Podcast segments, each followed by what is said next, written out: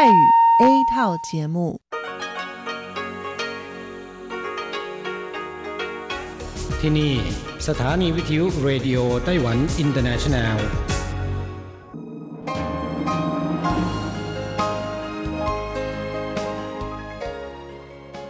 กลับมาฟังขณะนี้ท่านกำลังอยู่กับรายการภาคภาษาไทยเรดิโอไต้หวันอินเตอร์เนชันแนลหรือ RTI ออกกระจายเสียงจากกรุงไทเปไต้หวันสาธารณรัฐจีน เป็นประจำทุกวันนะครับ นอกจากรับฟังทางเครื่องรับวิทยุได้แล้ว ยังสามารถรับฟังรายการผ่านระบบออนไลน์ได้ที่ thai.rti.org.tw หรือที่ RTI Fanpage นะครับ ขอเชิญติดตามรับฟังรายการของเราได้ ตั้งแต่บัดนี้เป็นต้นไป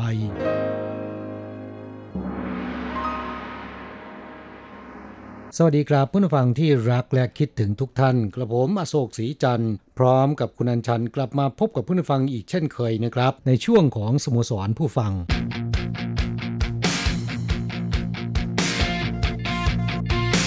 ข่าวเด่นประเด็นร้อนกลับเมื่อต้นสัปดาห์ที่ผ่านมานี้ โดยเฉพาะวันอังคารนะครับ ภาคเหนือฝนตกหนักมากนะฮะค่ะกลางร่มนี่เอาไม่อยู่ แหมวันนั้นดิฉันก็เจอฝนกลางทาง กระโปรงนี่เปียกไปครึ่งหนึ่งทีเดียวอืมครับเออก็ต้องระมัดระวังกันนะคะเพราะว่าช่วงนี้ยังเป็นหน้าฝนอยู่ แต่ว่าสภาพอากาศช่วงหน้าฝนของไต้หวันนั้น พอฝนมาทีไรนี่อากาศเย็นลงเร็วนะคะครับฝนไปแล้วเนี่ยก็ร้อนอบอ้าวมากขึ้นนะฮะค่ะ ก็ทำให้คนเป็นหวัดเป็นไอได้ง่ายนะคะครับและช่วงนี้โรคมือเท้าปาก กำลังระบาดนะฮะค่ะ โรคนี้ความจริงแล้วจะเป็นอันตรายร้ายแรงสำหรับเด็กเล็กนะคะ แต่ว่าก็ติดในผู้ใหญ่เหมือนกัน เพราะฉะนั้นก็ต้องระมัดระวังกันด้วยนะคะ นอกจากนี้แล้วเรื่องของอาหารการกินอากาศแบบนี้นั้นอาหารบูดเน่าได้ง่าย ต้องระมัดระวังกันด้วยนะคะครับพูดถึงเรื่องอาหารบูดเน่าเสียหายเนี่ยนะครับอ่าจริง ๆ แล้วมันสามารถที่จะป้องกันได้ล่วงหน้านะฮะค่ะและสามารถนำไปแจกจ่ายให้กับคนที่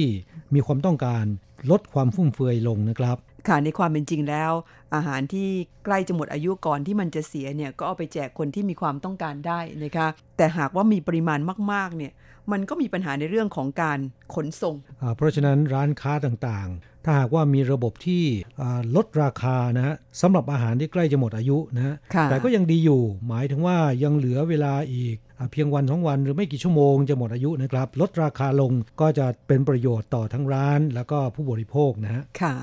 อ่าซึ่งปัญหาเรื่องของอาหารหมดอายุขายไม่หมดทำให้เกิดความสูญเสียเนี่ยนะคะ ในไต้หวันนั้นพบค่อนข้างมาก โดยเฉพาะในร้านสะดวกซื้อนะคะ ซึ่งก็มีการขายอาหารกันค่อนข้างเยอะอาทั้งอาหารที่เป็นแบบอาหารสด แล้วก็อาหารแช่แข็ง หรือแม้แต่พวกเครื่องดื่มก็ตามนะคะจากสถิติพบว่าแต่ละเดือนเนี่ยร้านสะดวกซื้อแต่ละร้านเนี่ยนะคะเขาต้อง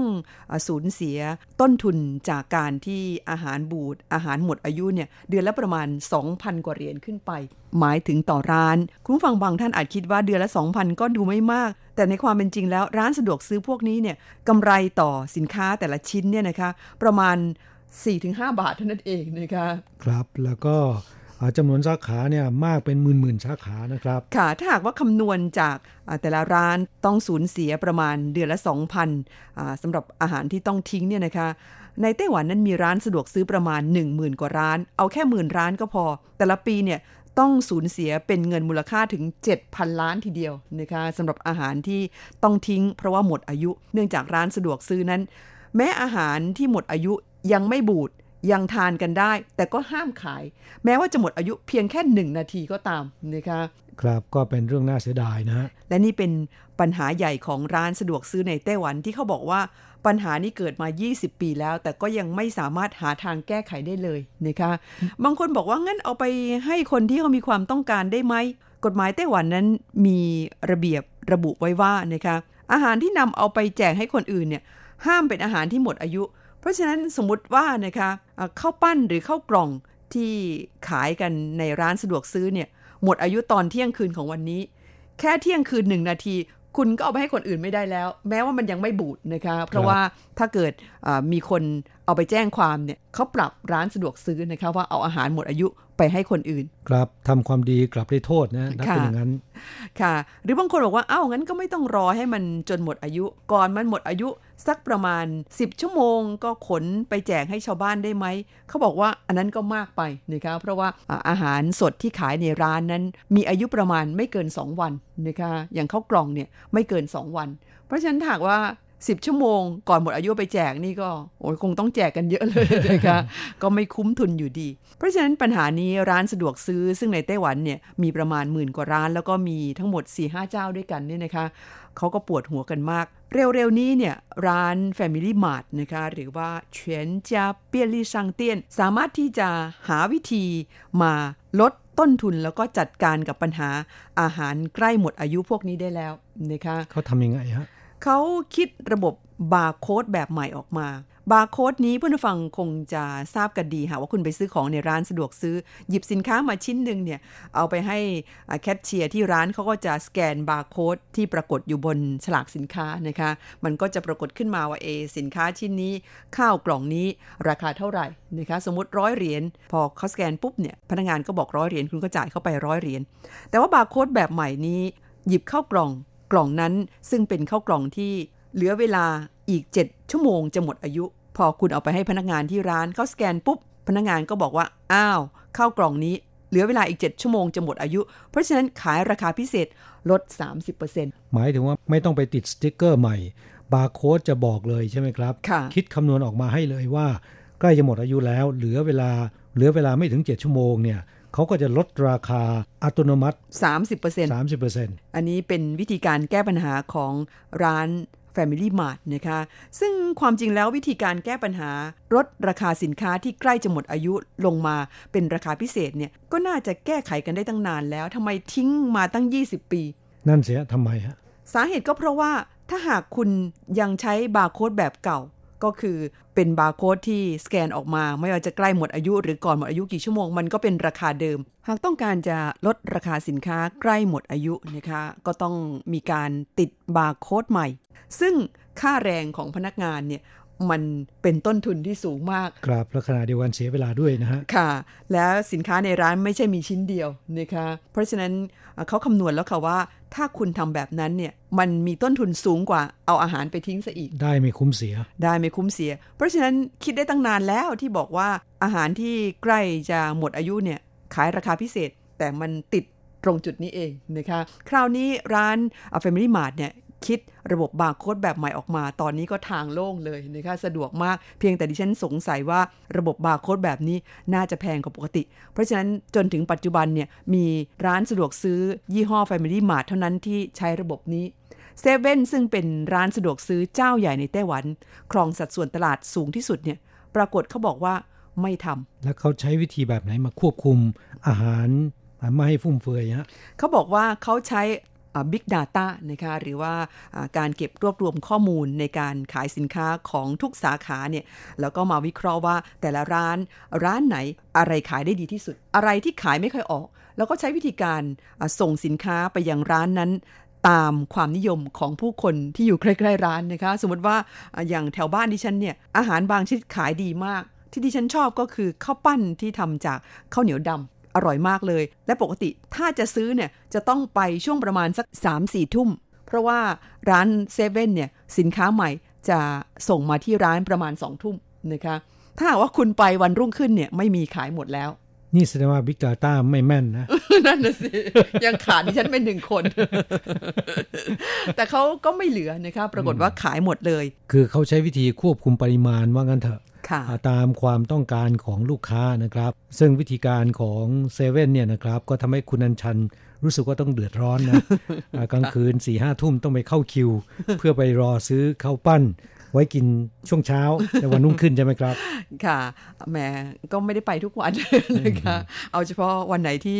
ว่างจริง ๆ ถึงจะไปดักรอซื้อ เพราะเขาเพิ่งส่งเข้าร้านใหม่ๆ อันนั้นยังเหลืออยู่ครับเพื่อนผู้ฟังของเราที่อยู่ในไต้หวัน หากว่าท่านต้องการจะซื้ออาหารที่ราคาถูกราคาพิเศษนะครับ แต่ว่ายังสดยังไม่เสียนะค่ะเพียงแต่ว่า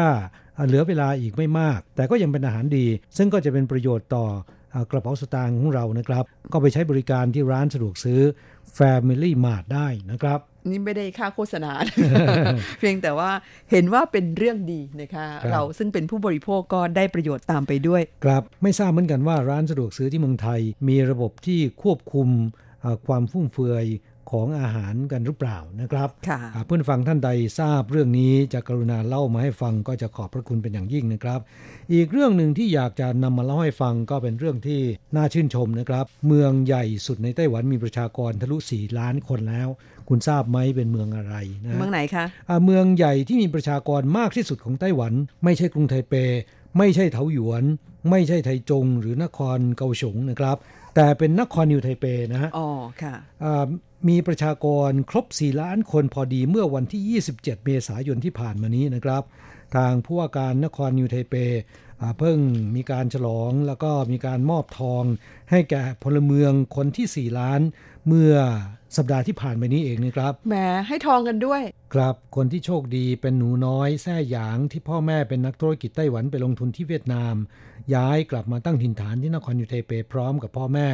ได้รับมอบทองคำจำนวนเอ้อเหลี่ยง หรือประมาณ 5 บาทไทยนะครับคิดเป็นราคาท้องตลาดในขณะนี้ก็ประมาณ 99,000 เหรียญไต้หวัน หรือร่วม 1 0 0 0 0แเหรียญไต้หวัน และไม่เฉพาะคนที่ 4 ล้านนะครับ คนที่ 3 ล้าน 9 9 9 9 0และคนที่ 4 ล้านเอ็ดได้รับคนละอี้เหลี่ยงประมาณ 2.5 บาทนะครับ ราคาในท้องตลาดก็ประมาณ 49,000 เหรียญ และก็มีการจับสลากด้วย ผู้โชคดีได้รับบ้านที่เป็นห้องชุด 1 ยูนิตนะครับ เสียดายนะสำหรับคุณอัญชัน เพราะว่าอยู่ที่นครเถาหยวน ไม่ใช่เป็นพลเมืองของนครนิวไทเปนะครับแหมไปซื้อบ้านสักหลังที่นิวไทเปน่าจะดี หรือไม่ก็ย้ายไปอยู่นครนิวไทเปเลยนะ นั่นนะสิคะท่ามกลางที่ไต้หวันประสบกับภาวะอัตราการเกิดตกต่ำอยู่ในอันดับต้นๆของโลกนะครับ เมืองต่างๆ ทุกเมืองในไต้หวันต่างก็ผลักดันมาตรการสวัสดิการและโครงการต่างๆ ที่เป็นประโยชน์ สามารถเพิ่มแล้วก็ดึงดูดผู้คนย้ายเข้าไปตั้งถิ่นฐานมากขึ้น และหนึ่งในจำนวนนี้ก็คือนครนิวไทเปนะครับทำได้ค่อนข้างดีนะฮะประชากรเพิ่มขึ้นต่อเนื่อง และมีพัฒนาการด้านต่างๆกำลังไล่ตามหลังกรุงไทเปมาติดๆนะครับ บางอย่างอาจจะดีกว่ากรุงไทเปเสียด้วยซ้ำนะค่ะ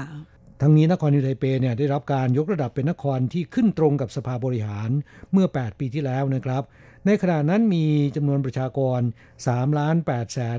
97,000 คน เพิ่มเป็น 4 ล้านคนเมื่อวันที่ 27 เมษายนที่ผ่านมานี้ ประชากรขนาด 4 ล้านคนเนี่ยก็เทียบเท่ากับนครใหญ่ของโลกหลายเมืองนะครับ อย่างเช่นว่าเมลเบิร์นของออสเตรเลีย หรือลอสแอนเจลิสของสหรัฐอเมริกาเป็นต้นนะครับ ค่ะ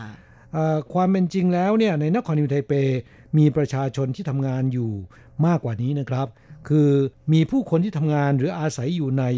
นครนิวไทเปเนี่ยเป็นประจำประมาณ 5 ล้านคนแต่ว่าอีกหนึ่งล้านคนนะครับมีทะเบียนบ้านอยู่ในเมืองอื่น ไม่ได้ตั้งอยู่ในนครนิวไทเปนะครับ เพื่อให้ผู้คนมาตั้งถิ่นฐานในนครนิวไทเปเพิ่มมากขึ้น ตั้งแต่ปลายปีที่แล้วนะครับ นครนิวไทเปก็มีโฆษณาเชิญชวนให้ประชาชน มาตั้งถิ่นฐานที่นครนิวไทเปมากขึ้น ด้วยการเสนอสวัสดิการดีๆ หลายอย่างนะครับ ขณะที่มีการวางผังเมือง มีการพัฒนาโซนธุรกิจ มีระบบขนส่งมวลชนอย่างครบครัน และนครนิวไทเปยังเป็นเมืองเดียวในไต้หวันนะครับ ที่มีการจัดสถานที่เลี้ยงดูเด็กทารกของรัฐบาลมากที่สุดนะฮะประมาณการกันว่า สถานที่ดูแลเด็กของรัฐทั่วไต้หวัน กว่าร้อยละเจ็ดสิบตั้งอยู่ในนครนิวไทเปนะ ค่ะ ก็สวัสดิการทางด้านนี้ของเขาค่อนข้างจะโดดเด่นกว่าเมืองอื่นนะคะ ครับ ก็ทำให้คนรุ่นใหม่ ซึ่งสองสามีภรรยาต้องทำงาน ไม่มีเวลาดูแลเด็กกล้าที่จะมีลูกนะครับ แล้วก็สิ่งอำนวยความสะดวกที่พร้อมเพรียงกว่าเนี่ยก็ทำให้คนรุ่นใหม่ ประสงค์จะย้ายเข้าไปตั้งถิ่นฐานใหม่เพิ่มมากขึ้นนะ ค่ะ พูดถึงคนที่ย้ายเข้าไปตั้งถิ่นฐานในนครยูไทเป แล้วส่วนหนึ่งไปจากกรุงไทเปนี่เองนะคะหรือว่าส่วนหนึ่งมาจากเมืองอื่น แล้วเขาทำงานที่ไทเป หมายถึงว่าทำงานในกรุงไทเป แต่ว่าซื้อบ้านในกรุงไทเปไม่ไหว เพราะมันราคาแพงเกินไป ก็ไปซื้อบ้านกันในเขตนครนิวไทเป ซึ่งในความเป็นจริงแล้ว กรุงไทเปกับนครนิวไทเปนั้น มีแค่แม่น้ำตั้นสุยเท่านั้นที่กั้นนะคะข้ามแม่น้ำไปก็เป็นอีกเมืองหนึ่งแล้ว แถมคุณทราบไหม เท่าที่ดิฉันเคยไปมาเนี่ยนะคะ อย่างเช่นไปช้อปปิ้งหรือว่าไปทานอาหารเนี่ยราคาอาหารราคาเสื้อผ้าหรือว่าค่าครองชีพของกรุงไทเปกับนครนิวไทเปนั้นต่างกันนะคั่นแค่แม่น้ำสายเดียวเนี่ยมันต่างกันเยอะพอสมควรเลยนะคะครับในไต้หวันมี 21 เมืองนะครับ ในจำนวนนี้มี 6 นครที่ขึ้นตรงกับสภาบริหาร เมืองที่จะยกระดับเป็นนครได้ ต้องมีประชากรจำนวน 2 ล้านคนขึ้นไป โดยนครนิวไทเปนี่มีจำนวนประชากรมากที่สุดนะครับ ครบ 4 ล้านคนไปแล้ว อันดับ 2 ได้แก่นครไทจง 2.8 ล้านคน ตามด้วยนครเกาฉง 2.7 ล้านคน อันดับ 4 นะครับ กรุงไทเป 2.6 ล้านคน นครเถาหยวนที่คุณอาศัยอยู่ 2.2 ล้านคนนะครับ ค่ะการนี้ก็เป็นสภาพการโดยทั่วไปของนครใหญ่ ๆ ในไต้หวันนะคะนำมาไล่ฟังกันผู้ฟังที่รับฟังรายการวันนี้มีความคิดเห็นอย่างไรก็แบ่งปันเข้าสู่รายการมาค่ะ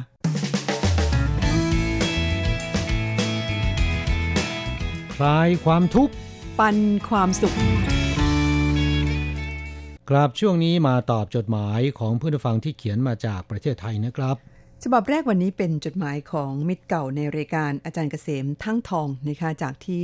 อำเภอเมืองจังหวัดขอนแก่นค่ะ พร้อมจดหมายฉบับนี้ก็มีใบรายงานผลการฟังหนึ่งปึ้งนะคะประมาณ 10กว่าแผ่นด้วยกัน เป็นของช่วงเดือนเมษายน ก็ต้องขอบคุณอาจารย์เกษมเป็นอย่างมากนะคะที่ช่วยรายงานผลการฟัง รวมถึงส่งจดหมายจากที่เมืองไทยมา ต้องขอบคุณในความตั้งใจจริงของมอนิเตอร์ แล้วก็ประธาน ชมรมผู้ฟัง RTI ประจำประเทศไทยนะคะจดหมายของอาจารย์เกษมที่แนบมาพร้อมใบรายงานผลการรับฟังในวันนี้ ลงวันที่ 3 พฤษภาคม บอกว่าสวัสดีครับคุณโศกคุณอัญชัน 4-5-6 พฤษภาคม เป็นช่วงพระราชพิธี บรมราชาพิเศษเพื่อเป็นพระบาทสมเด็จพระเจ้าอยู่หัว อย่างเป็นทางการ แทนสมเด็จพระเจ้าอยู่หัวรัชกาลที่ 9 ก่อนหน้านี้ก็ได้มีการจดทะเบียนอภิเษกสมรสสถาปนาสมเด็จพระราชินี เมื่อวันที่หนึ่งพฤษภาคม จากนี้ไปวันสำคัญเกี่ยวกับพระเจ้าแผ่นดินจะปรับเปลี่ยน เช่น วันฉัดมงคล วันเฉลิม พระชนมพรรษาของในหลวงและราชินี รวมทั้งตราสัญลักษณ์ในหลวง และราชินีก็จะเปลี่ยนไปด้วย นอกจากนี้การเรียกขานพระนามของพระบรมวงศานุวงศ์ก็ต้องเปลี่ยนตาม เงินเหรียญบาทและธนบัตรทุกราคาได้ปรับเปลี่ยนไปแล้ว ที่ใช้หมุนเวียนในตลาดจึงมีทั้งของรอ9และรอ10เหรียญรอ9ปี 2561 สภาพใหม่เป็นที่ต้องการของนักสะสมเหรียญเพราะเป็นรุ่นสุดท้ายของรอ9ต่อไปต้องมีราคาสูงแน่ ๆ อ้าว อาจารย์เกษมมาบอกตอนนี้จะทันได้ยังไงคะเนี่ย ไม่ทราบว่าอาจารย์เกษมมีการตุนไว้บ้างหรือเปล่านะครับ สะสมไว้มากแค่ไหน แบ่งดิฉันบ้างก็ได้นะคะ ครับ ก็ขอขอบพระคุณครับที่เล่าเรื่องราวต่างๆ ให้ฟังนะฮะในวันพระราชพิธีบรมราชาพิเศษกระผมก็มีโอกาสไปร่วมเหมือนกันนะครับ ที่สำนักงงานการค้าและเศรษฐกิจไทยหรือกองสุลไทยจัดขึ้น ที่โรงแรมโอเรนเตนในกรุงไทเปนะฮะซึ่งก็ทำพิธีพร้อม ๆ กับที่กรุงเทพมหานครนะวันนั้นดิฉัน ชมพระราชพิธีอยู่ที่บ้าน ทีแรกว่าจะไปไม่ใช่เหรอท้องเสีย ครับก็ถือว่าเป็นครั้งแรกที่ได้เข้าร่วมพระราชพิธีบรมราชาพิเศษนะครับ ค่ะครั้งที่แล้วเนี่ยไม่ทันนะอ๋อยังไม่ทันเกิด จดหมายของเพื่อนฟังท่านต่อไปครับ เขียนมาจากคุณครูโกเมน จากที่ภูเพียงจังหวัดน่านนะครับคุณครูโกเมน เขียนจดหมายเข้าสู่รายการฉบับนี้เป็นอีเมลนะครับ พร้อมกับรายงานผลการรับฟังมาให้ทราบด้วย คุณครูโกเมนเล่าให้ฟังว่าเมืองไทยทางตอนเหนือนี้ร้อนมากเลยนะครับ เวลาที่เขียนจดหมายเข้าสู่รายการฉบับนี้นะครับ คือช่วงวันที่ 12 พฤษภาคมที่ผ่านมา พอดีในช่วงนี้เนี่ยไต้หวันเข้าสู่หน้าฝนนะครับ มีฝนตกลงมาเป็นระลอกระลอกนะครับ อย่างช่วงที่กำลังอ่านจดหมายอยู่ในขณะนี้ ก็มาถึงระลอกที่ 4 ระลอกที่ 5 แล้วนะครับ หน้าฝนของไต้หวันปีนี้ ฝนมาเร็วไปเร็วนะครับ แล้วก็ตกในปริมาณมาก เมื่อตกลงมาอย่างเหมือนกับท้องฟ้ารั่วเนี่ยนะครับ ก็ทำให้หลายเขตพื้นที่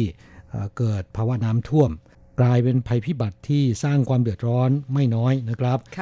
น่าเสียดายนะฮะฝนตกแต่ที่ไต้หวันน่าจะไปตกที่เมืองไทยบ้าง โดยเฉพาะที่จังหวัดน่านนะครับ ค่ะ ก็ไม่ทราบว่าป่านนี้เมืองไทยเข้าหน้าฝนแล้ว จังหวัดน่านนั้นฝนเยอะหรือเปล่านะคะครับคลายร้อนบ้างแล้วหรือยังนะครับ คุณครูโกเมนเล่าให้ฟังว่ามันร้อนขนาดไหนอบอกว่าฝนไม่มาให้เห็นเลย บางวันมาเนี่ยก็มาเป็นแบบหยดหยด ไม่เยอะพอที่จะคลายร้อนเลย บอกว่าแมวบ้านผมเนี่ยยังหอบแดดเลยนะครับอาการของแมวหอบแดดเนี่ยก็จะแลบลิ้นออกมาตลอดเวลาเพื่อคลายร้อน คล้ายๆกับสุนัขนะ ค่ะ หน้าร้อนเนี่ยหมาก็จะหอบแดดเหมือนกัน โดยการหายใจแล้วเอาลิ้นยื่นออกมายาวๆนะ ค่ะ เขาเรียกว่าลิ้นห้อย คุณครูโกเมนบอกว่าที่ไต้หวันก็คงจะร้อนเช่นกันใช่ไหมครับ ครับ ที่ไต้หวันก็ร้อนเหมือนกัน แต่ว่าก็ยังดีนะครับสลับกับมีฝนตกนะฮะค่ะอ่าจดหมายของคุณครูโกเมนเล่าให้ฟังว่าวันก่อนขับรถไปที่เชียงใหม่เพื่อไปรับลูกชายกลับมาบ้านช่วงปิดเทอม บอกว่าอากาศก็ร้อนมากทำให้เวลาขับรถจะมีอาการอ่อนเพลียอ่าผมมีอาการอ่อนแรงไปสองวันทีเดียว ครั้งหน้าถ้าได้ขับรถทางไกล ต้องเตรียมกระติกน้ำแข็งใส่เครื่องดื่มเย็นๆผ้าเย็น แล้วก็เพลงสนุกๆที่เราต้องร้องตามได้ แต่ที่สำคัญต้องหยุดพักทุก 120-150 กิโลเมตร ถ้ามีอาการง่วงก็จะเปิดหน้าต่างรับอากาศบริสุทธิ์ด้วย เนื่องด้วยเราอยู่ในห้องแอร์นานๆ รับแก๊สคาร์บอนไดออกไซด์ไปเยอะอามันก็จะทำให้เราง่วงได้ ดังนั้นควรจะเปิดหน้าต่างรถ รับอากาศบริสุทธิ์ข้างนอกด้วย คุณครูโกเมนบอกว่าผมเพิ่งรู้นะครับเนี่ยบอกว่าค่ะครั้งหน้าต้องเตรียมพร้อมเต็มอัตราอ่าที่เมืองไทยมีแต่ปั๊มน้ำมันแต่ละจังหวัด แล้วแต่คนจะชอบสะดวกเอาปั๊มไหน ถ้าเมืองไทยมีจุดพักรถอ่าพักผ่อนแบบในไต้หวัน ผมว่าก็จะสุดยอดมากเลยครับครับแต่เรื่องนี้ในไต้หวันทำได้ค่อนข้างดีนะครับค่ะทางด่วนแต่ละสายเนี่ยทุกประมาณ 80-100 กิโลเมตร ก็จะมีจุดพักรถนะครับ ซึ่งจุดพักรถเนี่ยก็จะอยู่ข้างทางอ่าซึ่งมีพื้นที่ค่อนข้างใหญ่ ๆ นะครับค่ะอ่ามีสวนสาธารณะ มีห้องอาหาร มีปั๊มน้ำมัน มีร้านค้าต่างๆ ขายอาหารของกินอาของที่จะซื้อติดไม้ติดมือไปฝากเพื่อนฝากค่ะญาตินะครับ ความจริงแล้วที่เมืองไทยนั้นปั๊มน้ำมัน ซึ่งในปัจจุบันปั๊มใหญ่ๆเนี่ยนะคะ ก็พยายามทำในรูปลักษณะของจุดพักรถแบบในไต้หวัน เพียงแต่ว่าขนาดไม่ใหญ่มากนะคะ แล้วก็เนื่องจากเมืองไทยเนี่ยไม่มีทางด่วน เพราะฉะนั้นแต่ละจังหวัดเนี่ยเขาก็ สร้างกันอ่าตาม แต่ว่าเอกชนจะมีการจัดตั้งขึ้นนะคะของไต้หวันนั้นเป็นของทางการที่เขาทำขึ้นนะคะครับของกรมทางด่วนนะฮะค่ะ เพราะฉะนั้นเขาจึงมีการออกแบบได้อย่างเป็นระบบอย่างเช่นทุก ๆ 150ถึง180 กิโลเมตร จะต้องมีหนึ่งที่เพราะฉะนั้นการอ่าวางแผนการออกแบบต่างๆเนี่ยค่อนข้างจะมาตรฐานนะฮะค่ะมีบางที่สวยงามถึงขนาดที่กลายเป็นอ่าจุดท่องเที่ยวไปเลยก็มีนะฮะค่ะอ่าอย่างเช่นที่ชิงสุยนะคะครับอ่าที่ไทจงนะค่ะ เป็นจุดชมวิวที่ได้รับความนิยมไม่น้อยนะคะก็หวังว่าในอนาคตเมืองไทยจะมีจุดพักรถ หรือว่าอ่าจุดที่พักผ่อนสำหรับคนขับรถนานๆนะฮะค่ะอ่าที่สวยงามได้มาตรฐาน ให้ผู้ขับขี่ยวดยานพาหนะได้ไปใช้บริการนะครับ ซึ่งก็จะทำให้อ่าลดความเสี่ยงจากอันตรายในการขับรถมากขึ้นนะฮะค่ะ จดหมายของคุณครูโกเมนฉบับนี้นะครับ ช่วงท้ายเนี่ยบอกว่าสำหรับข่าวในวันนี้ ก็นำเสนอเกี่ยวกับเด็กนักเรียนมปลายในไต้หวัน สามารถเลือกวิชาเรียนอย่างเสรี ตามที่เราชอบได้ แล้วก็ส่วนใหญ่ก็จะเลือกวิชายิงปืน ผมว่าไอเดียนี้ดีนะครับ ทุกวันนี้เด็กควรจะมีอิสระได้เลือกเรียนในสิ่งที่ตนเองชอบ ตั้งแต่ระดับประถมแล้วครับ ไม่ใช่เฉพาะมปลาย แถบยุโรปเขาให้อิสระด้านการเรียนมากเลยครับ ไม่ได้บังคับเรียนเหมือนบ้านเรา โรงเรียนในไทยเรียนบล็อกเดียวกันหมด ตั้งแต่โรงเรียนไฮโซ ไปจนถึงโรงเรียนบนป่าบนเขา รัฐก็ให้เรียนเนื้อหาเดียวกันหมด สอบวัดความรู้ก็เหมือนกัน เด็กบนป่าบนเขาจะไปแข่งอะไรกับเด็กโรงเรียนไฮโซ โรงเรียนดังๆได้ ผมว่านี่เป็นจุดมืดของวงการศึกษาไทยนะครับกราบเรื่องการศึกษาของแต่ละประเทศนี่คงจะเป็นไปตามสภาพสังคม สภาพแวดล้อมด้านการศึกษาของประเทศต่างๆนะครับค่ะอย่างในไต้หวันเนี่ยเรื่องการศึกษา แต่ละสถานศึกษาก็มีอ่าความเสรีในการจัดการศึกษาของตัวเองนะครับ แต่ว่าโดยหลักการแล้วก็ต้องเป็นไปตาม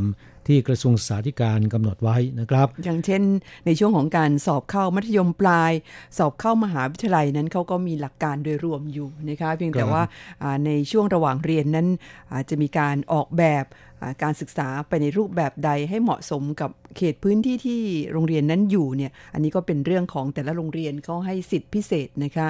อ่าอย่างไรก็ดีพูดถึงเรื่องการศึกษาในไต้หวันแล้ว ดิฉันเห็นบรรดาคุณครูหรือว่าผู้ปกครองในไต้หวันนั้นถ้าให้พูดถึงเรื่องนี้ แต่ละคนก็วิจารณ์กันหนักเหมือนกันนะคะครับก็ไม่ค่อยจะพอใจกันสักเท่าไหร่นัก คงเป็นปัญหาของแต่ละประเทศนะคะครับก็หวังเป็นอย่างยิ่งว่า ความเหลื่อมล้ำด้านการศึกษาระหว่างชนบทกับในเมืองนะครับ จะลดน้อยลงนะฮะซึ่งจะเป็นประโยชน์ต่อเด็กนักเรียนเป็นอย่างมากนะครับ จบแล้วใช่ไหมช่วงท้ายของจดหมายฉบับนี้นะครับ คุณครูโกเมน ได้รายงานผลการรับฟังให้เราทราบนะว่าที่จังหวัดน่านเนี่ยเมื่อวันอาทิตย์ที่ 12 พฤษภาคมที่ผ่านมานี้ช่วงเช้า 7 นาฬิกาถึง 8 นาฬิกานะครับรายการสโมสรผู้ฟังสัญญาในวันนี้รับได้เพียงแค่ระดับหนึ่งเท่านั้นนะครับ ในช่วงแรกๆนะฮะจนถึงช่วงกลางๆคลายความทุกข์ปันความสุข สัญญาณจึงค่อยๆ ดีขึ้นถึงระดับ 3 จนจบรายการนะครับ ครับก็ขอขอบพระคุณคุณครูโกเมนที่รายงานผลการให้ที่รายงานผลการรับฟังให้เราทราบนะครับ มาตอบจดหมายฉบับต่อไปกันเป็นจดหมายจากในไต้หวันก็เป็นแฟนประจำในรายการคุณเมสันเอี่ยมศรีนะคะจากที่หลินโข่วนครนิวไทเป จดหมายอีเมลของคุณเมสันฉบับนี้เนี่ยเขียนเข้ามาเมื่อวันที่ 28 เมษายน บอกว่า พฤษภกาสรอีกกุญชรอันปลดปลง โททนต์เสน่งคงสำคัญหมายในกายมี นรชาติวางวายมลายสิ้นทั้งอินทรีย์สถิตทั่วแต่ชั่วดี ประดับไว้ในโลกา ขึ้นต้นก็ด้วยความเป็นเจ้าบทเจ้ากรอนเลยนะคะ บอกว่าสวัสดีครับอาจารย์และคุณอัญชัน และสวัสดีเพื่อนผู้ฟังที่รักทุกท่านได้ฟังข่าวการจากไปอย่างกระทันหันของคุณบุญพักวงวิรัตแล้ว ใจหายครับ สมาชิกเก่าแก่ของ RTI จากไปไม่มีวันกลับอีกท่านหนึ่งแล้ว ขอแสดงความอาลัย และขอแสดงความเสียใจอย่างสุดซึ้ง ต่อครอบครัวของผู้วายชนมาณที่นี้ครับ อากาศช่วงนี้แปรปรวน เปลี่ยนไปเปลี่ยนมา สัปดาห์ที่แล้วร้อน แต่ก็ดีครับ ได้มีเหงื่อออกบ้าง เหงื่อไม่ออกมานานละ และเมื่อคืนวันอังคารและวันพุธคือวันแรงงานสากล 1 พฤษภาคม ฝนตกอย่างหนัก ค่ำมาอากาศเย็นเลยทีนี้ พอพูดถึงอากาศร้อนได้ดูได้ฟังข่าวคราว อากาศร้อนที่บ้านเรา คุณเมสันบอกว่าผมนี่กลัวเลยครับ อะไรจะร้อนขนาดนั้น โดยเฉพาะภาคเหนือ อุณหภูมิขึ้นไปถึง 44 องศา ในบางพื้นที่ แถวแถวบ้านผมก็ประมาณ 12 องศา แฟนผมบอกว่าช่วงบ่ายออกไปสวนไม่ได้ ร้อนมาก ต้องรอ 4-5 โมงเย็นถึงเข้าสวน ตาย ผมกลับไปแล้วจะอยู่ยังไง ของกินดับร้อนในไต้หวัน พูดถึงเรื่องปิ้ง ก็คือน้ำแข็งเนี่ยนะคะ เมื่อก่อนกินบ้างครับ ชามใหญ่มาก อย่างคุณอัญชันบอก ชามละ 35-60 อากาศร้อนๆอยู่กินเข้าไปกว่าจะหมดชาม หนาวเย็นเยือกเลยทีเดียว และกินอิ่มแทนข้าวอย่างที่ว่าครับ แต่หลายปีมานี้ผมเลิกกินของเย็นๆน้ำแข็งใสก็เลิกกินไปด้วย พูดถึงอากาศร้อนการเมืองก็ระอุไม่แพ้กัน พอเห็นข่าวกัวถายหมิง เสนอตัว เป็นตัวแทนพรรคก๊กมินตั๋งเข้าชิงตำแหน่งประธานาธิบดีในปีหน้า ผมตะลึงเลยทีเดียว แต่ผมเชียร์พี่หันนะ รายนี้มาแรงสุดๆ ไม่ว่าจะไปที่ไหนดูรายการอะไร รายการเกมโชว์ รายการทอล์กโชว์การเมือง อะไรต่างๆ ก็มีแต่คนกล่าวชื่อหันกัวหยูกล่าวถึงในแนวชื่นชม ผู้นำบ้านเราไปทางไหนก็มีแต่คนกล่าวถึงเหมือนกัน แต่กล่าวถึงในแนวสาบแช่ง ถ้านี้อากาศยังไม่แน่ไม่นอน ร้อนๆอยู่ก็กลับมีฝนตกแล้วก็เย็นลง ฉะนั้นอาจารย์และคุณอัญชัน รักษาสุขภาพนะครับ รวมถึงเพื่อนฟังทุกท่านด้วยเคารพอย่างสูง เมสันเอ็มซีครับเรื่องการเมืองในไต้หวันตอนนี้ก็บรรยากาศร้อนแรงนะครับ และจะร้อนแรงมากขึ้นเรื่อยจนถึงวันเลือกตั้งในวันที่11มกราคมปีหน้านะฮะขนาดตอนนี้เพิ่งจะ เลือกแคนดิเดตของพรรคนี่ก็มีแต่ข่าวการเมืองทุกวี่ทุกวันนะคะแล้วก็แต่ละช่องนั้นการเมืองกินไปครึ่งหนึ่งของรายการข่าว ครับขนาดตัวแทนพรรคของแต่ละพรรคยังไม่ออกมานะฮะนั่นน่ะสิคะการหาเสียงเลือกตั้งจะเริ่มขึ้น เมื่อมีตัวแทนพรรคออกมาแล้วนะฮะค่ะ เพราะฉะนั้นบรรยากาศจะร้อนแรงจริง ๆ เนี่ยก็คือตอนนั้นนะอ๋อถึงตอนนั้นไฟคงลุกแล้วค่ะแต่อย่างไรก็ตามนะครับ ผมว่าก็ดีนะ นักการเมืองต่างๆ มีการเปิดตัว แล้วก็ให้ประชาชนให้สื่อต่างๆเนี่ยได้มีการสัมภาษณ์ได้มีการพูดคุยวิพากษ์วิจารณ์นะฮะหรือบางครั้งก็มีการชี้จุดบกพร่องทำให้เรารู้ถึงนักการเมืองแต่ละคนนะครับจุดเด่นจุดด้อยอยู่ที่ไหนนะฮะแหมคุณพูดซะดีเลยดิฉันอยากจะบอกว่าเขาศาสตร์โครนกันใหญ่เลยมันก็ดีนะทำให้เรารู้ว่าหลังจากศาสตร์โครนแล้วนะครับ ใครยังสามารถยืนตระงาน ใครจะตัวไม่สกปรกใช่ไหมคะครับอย่างสำนวนของชาวตะวันตกที่บอกว่า หลังจาก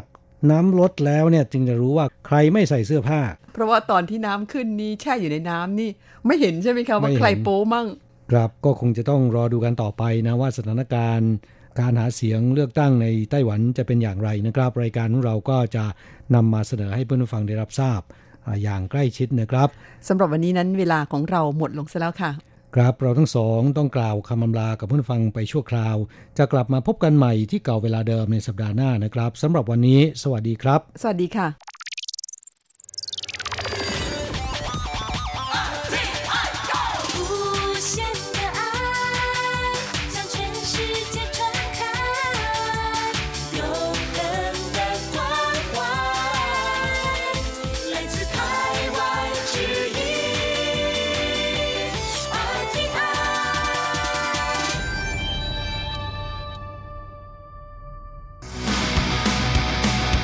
อย่างนี้เป็นยังไงนะ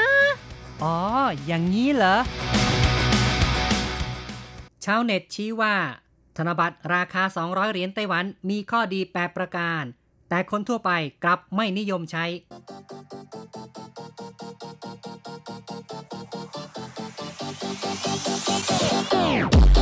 อย่างนี้คุณจะว่ายังไง คุณผู้ฟังที่รักครับ พบกันอีกแล้วในอย่างนี้คุณจะว่ายังไงนะครับ ผมแสงชัยครับ ค่ะดิฉันรัชรัตน์ค่ะ ในครั้งนี้เราจะคุยกันถึงเรื่องของแบงค์นะครับ เรื่องของธนบัตรกันนะครับ พูดถึงเงินนี่ใครๆก็ชอบกันทั้งนั้นล่ะอ้าวคุณสังชัยไม่ชอบหรือคะอืมก็ต้องชอบนะสิครับแหมทำงานเหนื่อยกันทุกวันนี้ก็เพื่อเงินใช่ไหมคะใช่นะครับ ก็เงินนี่ใครๆก็อยากจะได้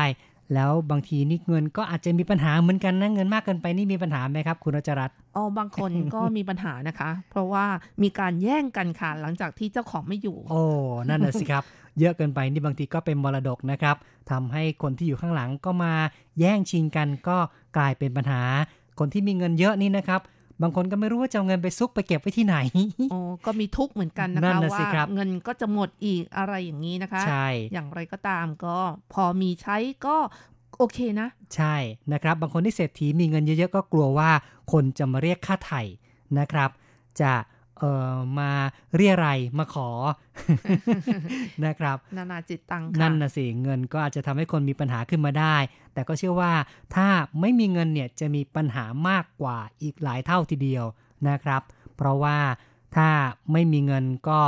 ย่อมจะทำให้เราขาดโอกาสไปหลายๆอย่าง ทั้งขาดสารอาหารนะครับแหมไม่มีเงินก็ไม่มีเงินจะไปซื้อ ข้าวมาก็จะทำให้ขาดขาดสารอาหาร นะครับ ขาดความสะดวกสบาย ขาดเพื่อนขาดฝูงไม่มีใครจะคบด้วยเนาะหรือว่าขาดโอกาสค่ะ โอกาสดีๆ ที่จะได้ทำในชีวิตนะคะ ก็ไม่มีโอกาสนั่นเองค่ะนั่นนะสิครับอย่างไรก็ตามก็พอเพียงก็แล้วกันนะคะสำหรับคนที่มีไม่มาก หรือมีไม่น้อยนะคะ ต้องพยายามหาจุดสมดุลละกันนะครับค่ะแล้วก็พูดถึงเรื่องเงินพูดถึงเรื่องแบงก์นี่บางทีก็ทำให้คนนั้นเกิดความรู้สึกวุ่นวายเหมือนกันนะครับ ถ้าหากว่า มีแบงค์หลาย ๆ อย่างมากเกินไป ในไต้หวันนี่ก็อย่างที่คนเราคุ้นเคย คนทั่วไปคุ้นเคยนั้นก็จะมีแบงค์ร้อยแบงค์ห้าร้อยแบงค์พันนะครับจริงๆพันด้วยค่ะ จะมีแบงค์สองร้อยกับแบงค์สองพันนะครับ แต่ว่าแบงค์สองร้อยนี่ก็มีน้อยมากเลยนะครับ จนหลาย ๆ คนก็สงสัยว่า เอ๊ะทำไมเนี่ยพิมพ์มาใช้แล้วคนทำไมไม่นิยมใช้กันนะครับ ค่ะ แต่ว่ารจรัตชอบนะคะ ขอให้มีแบงค์อะไรก็ได้ค่ะ นั่นนะสิครับ ก็หลายๆคนก็บอกแบบนี้แล้วนะครับว่าขอให้มีเถอะแบงก์อะไรก็ใช้ได้หมดละนะครับแล้วก็ในวันนี้นะครับเราก็จะมาคุยกันนะครับว่าแบงก์200 นั้นเป็นอย่างไรมีดีอย่างไรนะครับ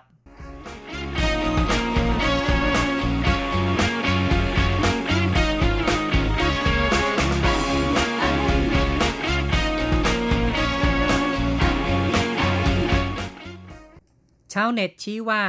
ธนบัตรราคา 200 เหรียญไต้หวันมีข้อดีแประการ แต่คนทั่วไปกลับไม่นิยมใช้ คุณเคยใช้ธนบัตรราคา 200 เหรียญไต้หวันหรือไม่ ชาวเน็ตบอกว่า ธนบัตร 200 เหรียญไต้หวันมีข้อดีแปประการ เช่น เหมาะกับภาวะราคาสินค้าในปัจจุบันทำให้กระเป๋าไม่หนาเกินไป ไม่ต้องใช้ธนบัตรที่มีราคาสูงขึ้นอีก เช่น 5,000 หรือ 1,000 ก็ได้ ใช้แล้วเท่ สะอาด เพราะผ่านมือผู้คนน้อย ไม่มีของปลอม เพราะปริมาณหมุนเวียนน้อย จึงไม่มีคนทำปลอม มีภาพเจียงไคเช็ค มีคุณค่าในการเก็บสะสม และให้เพื่อนแลกได้ แต่ว่าในความเป็นจริง ธนบัตร 200 มีปริมาณหมุนเวียนในไต้หวัน 20 ล้านใบเท่านั้น ขณะที่ธนบัตร 100 มีปริมาณมากถึง 1,231 ล้านใบ ผู้เชี่ยวชาญชี้ว่า เป็นเพราะประชาชนไม่เคยชินในการใช้ธนบัตรราคา 200 จึงทำให้ปริมาณหมุนเวียนมีอยู่น้อย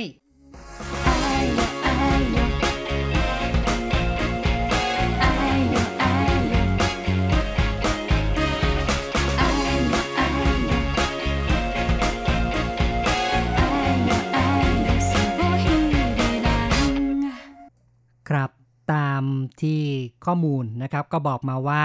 ธนบัตร 200 เหรียญไต้หวันมีปริมาณหมุนเวียนแค่ 20 ล้านใบเท่านั้น ขณะที่แบงค์100 เนี่ยมีมากถึง 1,231 ล้านใบนะครับต่างกันริบลับจริง ๆ เลยนะครับเนี่ยก็ถือว่าคงจะเป็นเพราะความเคยชินอย่างหนึ่งของชาวไต้หวันนั่นเองนะครับทำให้ผู้ทำให้แบงค์200 นั้นก็เลยมีปริมาณหมุนเวียนที่ค่อนข้างจะน้อยมากเลยนะครับ หลายๆคนไม่ได้เห็นก็นึกว่า เอ๊ะ แบงค์สองนี่เป็นแบงค์จริงหรือเปล่า เป็น แบงค์กงเต็กหรือเปล่าเนี่ยนะครับ หลายคนก็เลยไม่ค่อยกล้ารับกันนะครับ ซึ่งก็ถือว่าในไทยกับในไต้หวันนี่ก็แตกต่างกันมาก เพราะว่าไทยนี่จะมีแบงค์ที่หมุนเวียนหลายอย่างหลายราคามากเลยนะครับ ตั้งแต่ 20 50 นะครับเออแล้วก็มาถึงร้อยหนึ่งนะครับ แล้วก็มา 500พันหนึ่งสองพันก็มีนะครับ เพราะฉะนั้นนี่ถ้าหากว่ามีหลาย ๆ ราคาบางครั้งก็อาจจะรู้สึกว่าจุกจิกเกินไป แต่ถ้า มีน้อยเกินไปบางทีจะใช้ก็รู้สึกว่าอาจจะทำให้ไม่ค่อยสะดวกนะครับ ในการทอนหรือว่าในการจะเก็บนะครับ เอาละครับก็มีทั้งข้อดีข้อเสียนะครับ เราก็มาฟังความเห็นจากเพื่อนๆดีกว่าว่า มองเรื่องนี้กันอย่างไรบ้างนะครับ ก่อนอื่นนั้นก็มาฟังคุณพิทูลสีเทากันนะครับ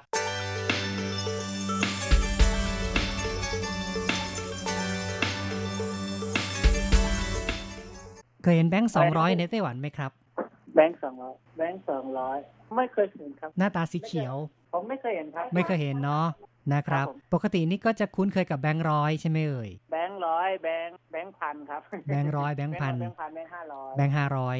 ใช่ ก็มี 3 แบบนี้นะครับ ส่วนใหญ่ก็จะเห็นอย่างนี้ 200 นี่เห็นน้อยมากเลยนะครับ ครับ ก็คือตกลงก็ไม่เคยเห็นเลยเนาะนะครับ คิดว่าแบงค์200 นี่น่าใช้เมื่อมันน่าจะมีความจำเป็นไหม ในไต้หวันนะครับอันนี้ผมไม่รู้ไม่รู้เนาะต้องขึ้นอยู่กับรัฐบาลไต้หวันนะครับผมไม่รู้ครับนะครับ ก็ผมไม่ผมไม่ค่อยรู้เรื่องนะครับใช่ก็เราก็เคยชินกับสิ่งที่ได้ใช้ประจำก็ไม่คิดว่า จะเดือดร้อนอะไรจะมีไม่มีก็แล้วแต่เขาเนาะครับผมครับนะครับก็พอครับ ก็จริง ๆ แล้วแบงก์อะไรมาก็ใช้หมดอะเนาะครับผมครับขอให้เป็นนะครับครับผมครับ ก็รู้สึกว่าการจับจ่ายในไต้หวันนี่แบงก์ต่างๆ ที่มีอยู่นี่ก็คิดว่าน่าจะสะดวกอยู่แล้วใช่ไหมเอ่ยนะครับครับผมครับก็รู้สึกว่าค่าใช้จ่ายในไต้หวันนี่แพงเมื่อยครับ ค่าครองชีพแต่ถ้าเปรียบเทียบกับเมืองไทยคือว่าแพงกว่ามันอ๋อเหรอรู้สึกว่าแพงกว่าเหรอครับเนี่ยแหมยกตัวอย่างกินอาหารวันหนึ่งนี่กินเท่าไหร่ครับคือผมยังไงอะคือผมไปทำงานผมกินข้าวกล่องครับอ๋อ นะครับ แล้วถ้าเกิดว่าเราไปเที่ยวไปนั่งรถอะไรเงี้ยคิดว่า อืม แพงไหมนั่งรถนั่งอะไรก็ ถ้าเป็นไต้หวันก็คิดว่าธรรมดา ธรรมดานะครับค่าความชีพเขาแพงนะครับอ๋อแล้วค่าค่าแรงเขาก็สูงอยู่เมืองไทยเยอะอืมนะครับ ก็เลยคิดว่ายังไงก็ยังสูงกว่าที่เมืองไทยยังเคยไปเที่ยวไกลๆไหมไปเที่ยวที่ไหนบ้างครับไปไกลคือไกลในไต้หวันใช่ไหมครับ ครับว่าไปเกือบทุกที่ครับอ๋อเที่ยวมาเยอะแล้วนี่หลายที่ครับ ครับหยุดก็คือไปอะครับวันหยุดก็คือไปอืมไปไงบ้างเอ่ยครับ ก็นั่งรถไฟบ้างนั่งรถเมย์บ้างครับไปกับเพื่อนนะครับ ใช้จ่ายเยอะกว่าที่เมืองไทยใช่ไหมครับค่าใช้จ่ายจะสูงกว่าเมืองไทยครับผมอืมโดยความรู้สึกของคุณพิทูลนะครับ ก็รู้สึกว่าจะแพงกว่านะครับ ถ้าเมืองไทยกับไต้หวันนะครับ ถ้าพูดถึงคนไต้หวันเขาก็จะธรรมดาครับ นะครับเพราะว่าค่าแรงขั้นต่ำไต้หวันก็สองหมื่นสี่ครับค่าแรงบ้านเราเท่าไหร่ที่วันละสามร้อยนั่นน่ะสิครับเยอะครับต่างกันเยอะครับ เพราะฉะนั้นก็คงต้องหาทางประหยัดหน่อยก็แล้วกันเนาะนะครับก็ขอบคุณนะครับที่แสดงความเห็นนะครับ ครับผมครับครับ โอกาสหน้าคุยกันใหม่นะครับสวัสดีครับ ครับผมครับสวัสดีครับขอบคุณครับ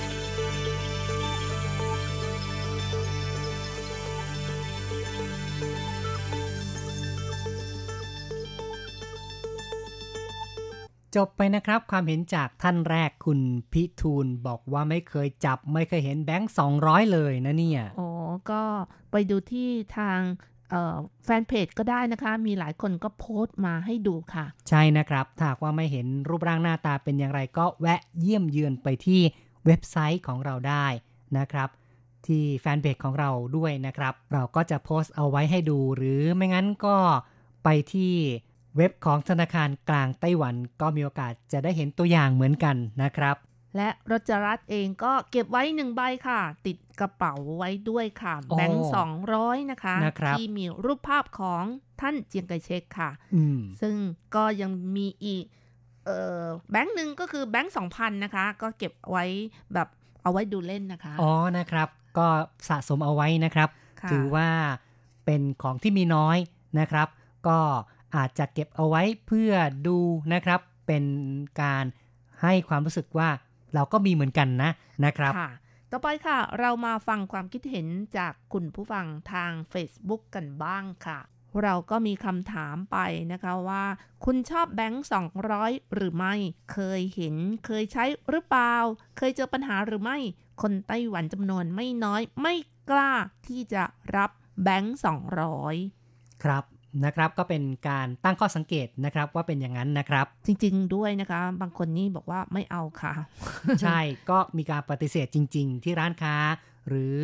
เวลาที่เรายื่นให้กับบางคนเนี่ยนะครับ ก็บอกว่าเขาไม่ขอรับดีกว่านะครับค่ะ คุณม่องไทเฉียวก็บอกว่า เคยใช้นานมากแล้วค่ะ เสียดายไม่ได้สะสมไว้ระยะนี้ไม่เคยเห็นเลยค่ะ แบงค์สองร้อยน้อยมากเลยจริง ๆล่ะนะครับ ก็ถ้าหากว่าอยากจะได้จริง ๆ นะครับ ก็คงต้องไปแลกที่ธนาคารเลยล่ะนะครับ ค่ะ แต่ต้องไปแลกที่ธนาคารไต้หวันอินหังนะคะ คือ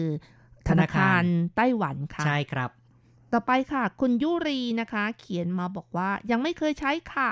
คุณวิเชียนด้วยนะคะ บอกว่าโอ้อันนี้บอกว่าเก็บไว้หลายใบครับ โอ้ นี่มีโอกาสได้สัมผัสมาแล้วนะครับ ค่ะ คุณพ่อก็บอกว่าไม่เคยเห็นไม่เคยใช้ค่ะ แล้วก็คุณ นฤมลนะคะ ก็บอกว่าเคยเอาไปซื้อของในตลาด แม่ค้าไม่รับค่ะโอ้นี่เจอเลยนะครับ เจอของจริงว่ามีคนไม่รับจริง ๆนะครับ ค่ะ แล้วก็คุณ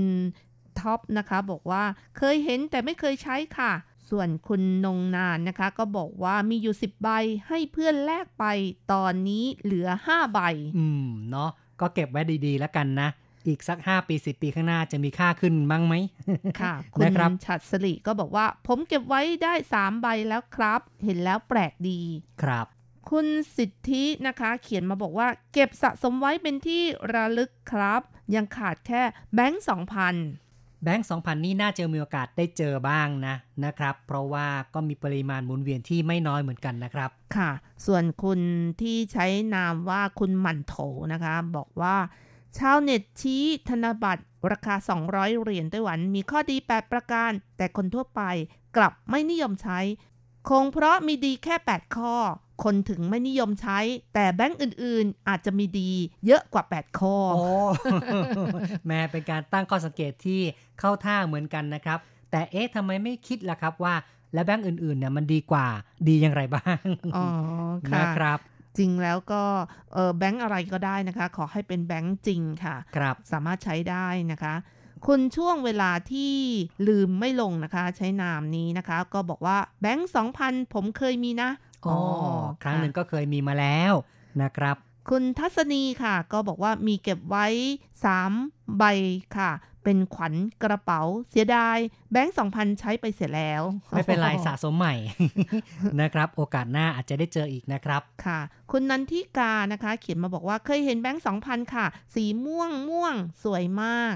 ค่ะ แบงค์สองพันก็เป็นสีม่วงนะคะ ด้านหนึ่งก็เป็นรูปปลาแซลมอน 2 ตัวนะคะ ซึ่งอันนี้ก็คือปลาแซลมอนไต้หวันค่ะ ชื่อสามัญภาษาอังกฤษว่าโฟโมซานแลนล็อกแซลมอนนะคะ เป็นแซลมอนที่ไม่ได้ว่ายน้ำออกไปหากินในทะเล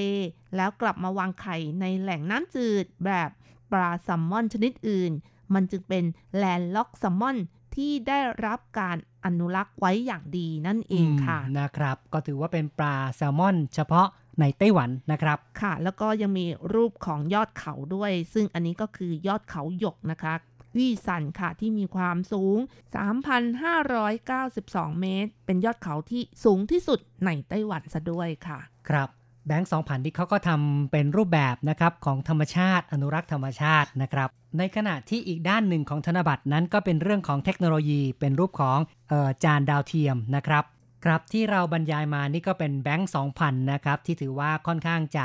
เห็นกันได้น้อยในท้องตลาดนะครับ ทีนี้เราก็จะมาคุยกันต่ออีกนิดนึง เกี่ยวกับแบงค์200 ดีกว่าว่า รูปร่างหน้าตานั้นเป็นอย่างไรนะครับ ค่ะ รูปแบงค์200 นะคะ เป็นสีเขียวนะคะ ซึ่งพิมพ์ครั้งสุดท้ายก็คือปี 2001 ค่ะ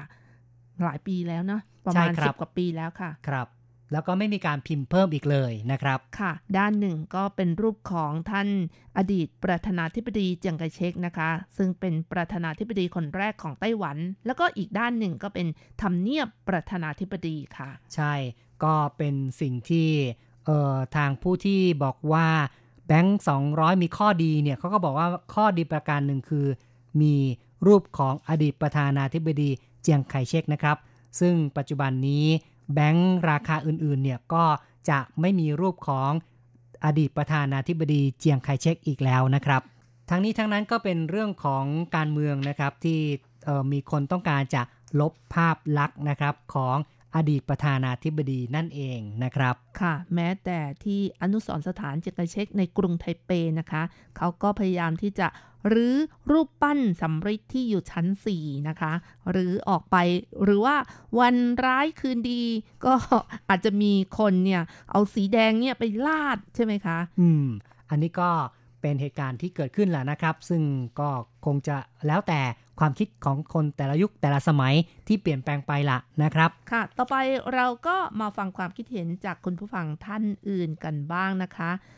คุณที่ใช้นามว่านักเลงหมาหลับนะคะก็เขียนมาบอกว่าไม่ค่อยมีละเขาเก็บสะสมหมดแล้วครับ อืม เห็นน้อยแล้วในตลาดนะครับทำนองนี้นะครับคุณยาดารัตน์นะคะ เขียนมาบอกว่าเคยเห็นค่ะ สะสมไว้หลายใบ อ๋อนี่ก็เป็นนักสะสมเหมือนกันนะครับ คุณสังวานค่ะ เขียนมาบอกว่าเคยเห็นนานแล้ว เขาว่าใช้ยากเลยไม่อยากเก็บใช้หมดไปเลยอืม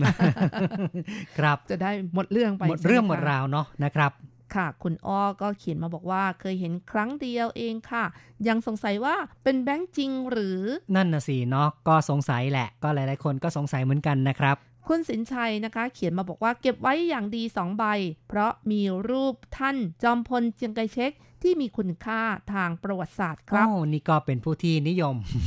ใช่ค่ะนะครับบอกว่าอืมไม่นำออกมาใช้แน่นอนครับครับ ส่วนคุณสุรารักษ์นะคะ เขียนมาบอกว่าเคยใช้แบงค์สองพันแล้วก็คนที่ใช้นามว่าเธอคือดวงตะวันนะคะ ก็บอกว่ามีเก็บไว้ค่ะ หลายใบ หลายปีแล้ว เห็นมีน้อยเลยไม่ใช้ ก็แสดงว่าเก็บสะสมนั่นเองนะคะครับคุณพัชรินนะคะ เขียนมาบอกว่าเคยใช้นะ ตอนไปทำงานที่ไต้หวันแต่ไม่บ่อย นานๆเจอทีนึง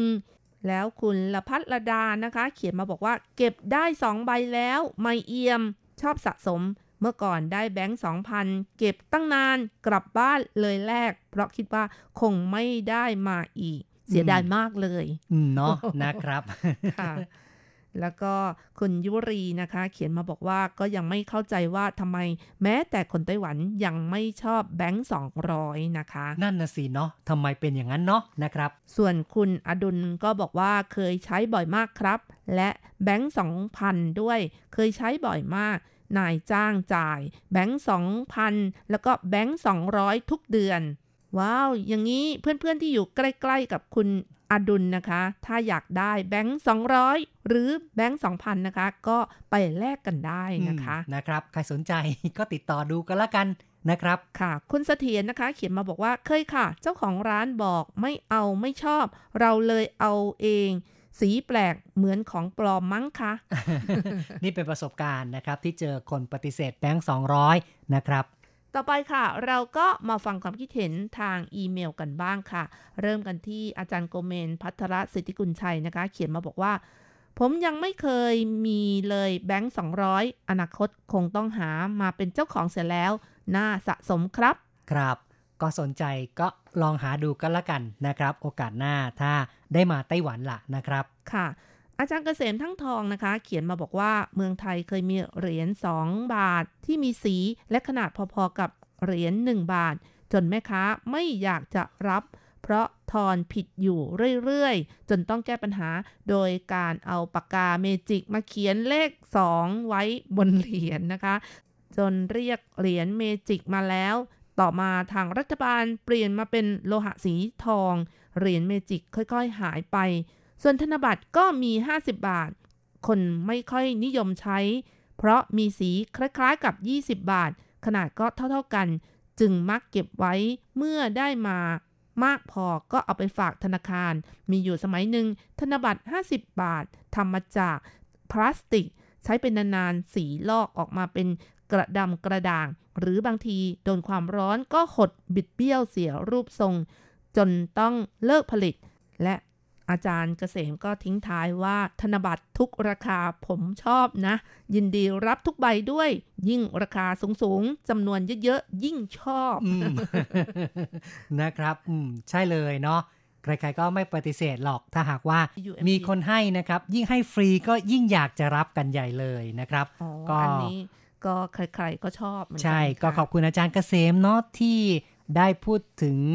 ปัญหาเกี่ยวกับการใช้เหรียญแล้วก็ใช้ธนบัตรในไทยนะครับ เป็นแง่มุมที่บางคนอาจจะไม่เคยได้ยินมาก่อน ก็ถือว่าเป็นความรู้ดีเหมือนกันนะครับ ค่ะ ในความเป็นจริงแล้วเวลากลับเมืองไทยนะคะ โอ้โห เหรียญอะไรก็ไม่รู้ 25 สตางค์50 สตางค์75 สตางค์โอ้โหรำคาญมากเลยค่ะ บางทีนะคะ จะเอาไปซื้อของเขาก็บอก อันนี้ไม่ใช่ อันนู้นก็ไม่ใช่รวมกันก็ไม่ถึงบาทอะไรอย่างเงี้ยนะคะ ใช่นะครับ คงเป็นปัญหาสำหรับนักท่องเที่ยวอย่างหนึ่ง เวลาที่มีหลายชนิด หลายราคามากเกินไป ก็ทำให้เกิดความไม่สะดวกนะครับ เพราะว่าเขาเหล่านั้นเนี่ยไปเมืองไทยชั่วคราว ก็เลยไม่เคยชินนะครับกับการที่ต้องดูเหรียญหลายๆอย่าง แล้วก็ ดูธนบัตรหลายๆอย่างนะครับ ค่ะ อย่างในไต้หวันนะคะ เหรียญ 50 สตางค์ในความเป็นจริงก็มีอยู่นะคะ แต่ว่าไม่ค่อยมีคนใช้แล้วค่ะ จริง ๆ แล้วก็ถ้าเอามาใช้ก็คนก็จะไม่รับเช่นกันนะคะ ครับ คือจะมีราคาส่วนใหญ่ก็ตั้งแต่ 1 NT ขึ้นไปเลยนะครับ แบบ 50 เซนหรือว่า 50 สตางค์ที่คุณรจรัตน์ว่าเนี่ยนะครับ ก็แทบจะศูนย์พันแล้วนะครับ ไม่เคยเห็นแล้วล่ะนะครับ ค่ะ ต่อไปค่ะ คุณที่ใช้นามว่าคุณกำนะคะ เขียนมาบอกว่า ยังไม่เคยได้เห็นและได้ใช้ ร้านแลกเงินที่กรุงเทพไม่มี ถ้าได้จะสะสม อืมเนาะนะครับ ก็ลองดูแล้วกันนะครับค่ะ ส่วนคุณชัยนรงค์นะคะ เขียนมาบอกว่า เหตุผลดีพอรับได้ ครับอ๋อก็คือเหตุผลทั้ง 8 ประการของแบงก์200 นะครับ ก็ถือว่าเหมาะสมมีเหตุผลนะครับ กับการที่จะ ให้ผู้คนเนี่ยหันมานิยมแบงก์200 บ้างนะครับ คุณนภาอาตมากุลศรีนะคะ เขียนมาบอกว่าน่าจะดีไม่เคยใช้ ราคาก็ไม่สูงเกิน ซื้อสินค้าคงจะหาทอนเงินง่ายกว่า ธนบัตรใบละพันครับ ก็คงเป็นแบบนั้นแหละนะครับ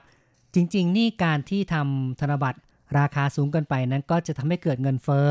นะครับเพราะฉะนั้นในไทยนี้ก็คงจะไม่ค่อยนิยมทำให้ราคาสูงมากๆ ก็แล้วก็พยายามให้มี แบงก์หลายอย่างมีเเหรียญหลายอย่างในการใช้นะครับ อาจจะเป็นการทำให้ช่วยควบคุมภาวะราคาไม่ให้สูงเกินไปเหมือนกันนะครับ คุณเมสันเอี่ยมศรีนะคะ เขียนมาบอกว่า ผมว่าไม่น่าจะทำมาใช้นะครับ มีแบงค์ร้อยแบงค์ห้าร้อยแบงค์พันก็น่าจะพอเพียงแล้ว ผมว่าออกมาได้ไม่นานครับ เดี๋ยวก็ต้องยกเลิก เหมือนเมื่อ 10 กว่าปีก่อนที่แล้ว ไต้หวันเคยออกแบงค์2,000 ผมไม่รู้จำสับสนหรือเปล่า ต่อมาก็เลิกใช้ เพราะประชาชนไม่สะดวกในการใช้ค่ะ ในความเป็นจริงแล้วก็ยังมีใช้อยู่ยังมีนะคะใช้อยู่ไม่ได้ยกเลิกนะครับ ทั้งค่ะ200 แล้วก็ 2,000 นี่ยังมีใช้กันอยู่นะครับเพียงแต่ว่ามีปริมาณหมุนเวียนน้อย คุณเมสันก็เลยก็เลยรู้สึกเหมือนกับว่าคงจะยกเลิกไปแล้วนะครับ ใช่ค่ะ ครับทั้งหมดนี้ก็เป็นความเห็นนะครับจากเพื่อนๆที่ได้พูดคุยเข้ามาได้ แสดงความเห็นเข้ามา ก็ต้องขอขอบคุณอย่างมากเลยนะครับ ในเรื่องของธนบัตรในไต้หวันนั้น ก็อย่างที่เราได้พูดคุยเล่าสู่กันฟังไปนั้น ก็จะมีชนิดมีราคาที่ไม่มากนะครับ มองแล้วก็ดูแล้วก็ไม่ค่อยสับสนเท่าไหร่นักนะครับ สีก็ต่างกันอย่างชัดเจนแล้วก็ราคานั้น ถือว่าน่าจะเหมาะสมนะครับสำหรับผู้คนที่ได้มาจับจ่ายกันนะครับ ในความรู้สึกคุณรัชรัตน์นี่รู้สึกว่าใช้ง่ายไม่เอ่ยในแบงก์ต่างๆ ที่ได้มาเนี่ย โอ้ง่ายทั้งนั้นเลยค่ะ เพราะว่าให้มีใช้เถอะใช่ขอให้มีใช้นี่ไม่ไม่เกี่ยงเลยค่ะโอ้ไม่เนาะว่าจะเป็นเป็นแบงค์ร้อยแบงค์สองร้อยแบงค์ห้าร้อยแบงค์พันหรือว่าแบงค์สองพันนะคะ ขอให้มีใช้ทุกๆเดือนค่ะเคยโดยที่ไม่ขาดแคลน เคยใช้ผิดบ้างหรือเปล่าหยิบผิดบ้างไหมเนี่ยอ๋อไม่ผิดค่ะ เพราะว่าแม้เรื่องเงินนี่ไม่ค่อยจะเขาเรียกว่าไม่ค่อยจะมีความจำเสื่อมในเรื่องนี้นะคะนะครับ ก็ถ้าพูดถึงแนวโน้มแล้วนี่ในอนาคตคงจะได้ใช้แบงก์กันน้อยลงแน่ๆเลย เพราะว่าตอนนี้ก็อ๋อมีบัตรติดติดติดติดๆอะไรออกมาเยอะแยะเลแน่นยอนนะคะนะครับยังมีอะไรเปๆเยอะแยะตะแปะไก่เลยนะคะ นับว่าเพิ่มความสะดวกสบายอย่างมากเลยนะครับ กับการจับจ่ายใช้สอยกันละ่ะ พูดถึงเงินอิเล็กทรอนิกส์หรือว่า mobile payment ในไต้หวันนั้นก็นับว่ามีความหลากหลายมากเลยนะครับ ตั้งแต่บัตร EasyCard ที่เราใช้ในการนั่งรถไฟฟ้า เดี๋ยวนี้ก็สามารถนำมาใช้ประโยชน์ได้มากขึ้นนะครับ คือนอกจากจะใช้กับรถไฟฟ้า รถเมล์แล้วก็ยังสามารถนำไปซื้อของในร้านก็ได้ แล้วก็สามารถที่จะเพิ่มเงินอัตโนมัตินะครับ คือสามารถที่จะสะสมเงินเข้าไปในบัตรได้อัตโนมัตินะครับ จากการผูกกับบัตรเครดิตเป็นต้นนะครับ หรือไม่ก็เอาเงินใส่เข้าไปเป็นหมื่นก็ได้นะคะ แล้วก็ใช้ไปเรื่อยๆค่ะ ใช้จ่ายที่ตลาดสดก็ยังมีนะคะ ถ้ามีเครื่องแบบ Easy Card อยู่ค่ะ ก็นับว่าคงจะเป็นแนวโน้มล่ะนะครับ ในอนาคตนั้นคงจะมีธนบัตรน้อยลง แล้วก็คงจะมีเงินอิเล็กทรอนิกส์มากขึ้น ค่ะคุณผู้ฟังคะเราก็ได้พูดคุยกันมา พอสมควรแล้วนะคะ มาถึงช่วงของท้ายรายการค่ะ เรามาเพลินเพลง เพราะๆกันดีกว่าในเพลงที่ชื่อว่า เทียนเทียนเหนียนเหนียนทุกวันทุกปี จากการขับร้องของซุนเย่นจือค่ะ หลังจากที่ฟังเพลงกันแล้ว เราสังคนพร้อมทั้งผู้จัดทำรายการก็ต้องขออำลาไปชั่วคราวก่อน อย่าลืมกลับมาพบกันใหม่ในครั้งต่อไป สวัสดีค่ะ สวัสดีครับ色的云下，你还生日那一天？湛蓝的清晨，过中毕业前一天，橘红的晚霞，女人失恋第一天，那天那年，可多像一眨眼。雷声的瞬间，总爱飞走的麻雀，无声的孤单，老是让我想好小声的背。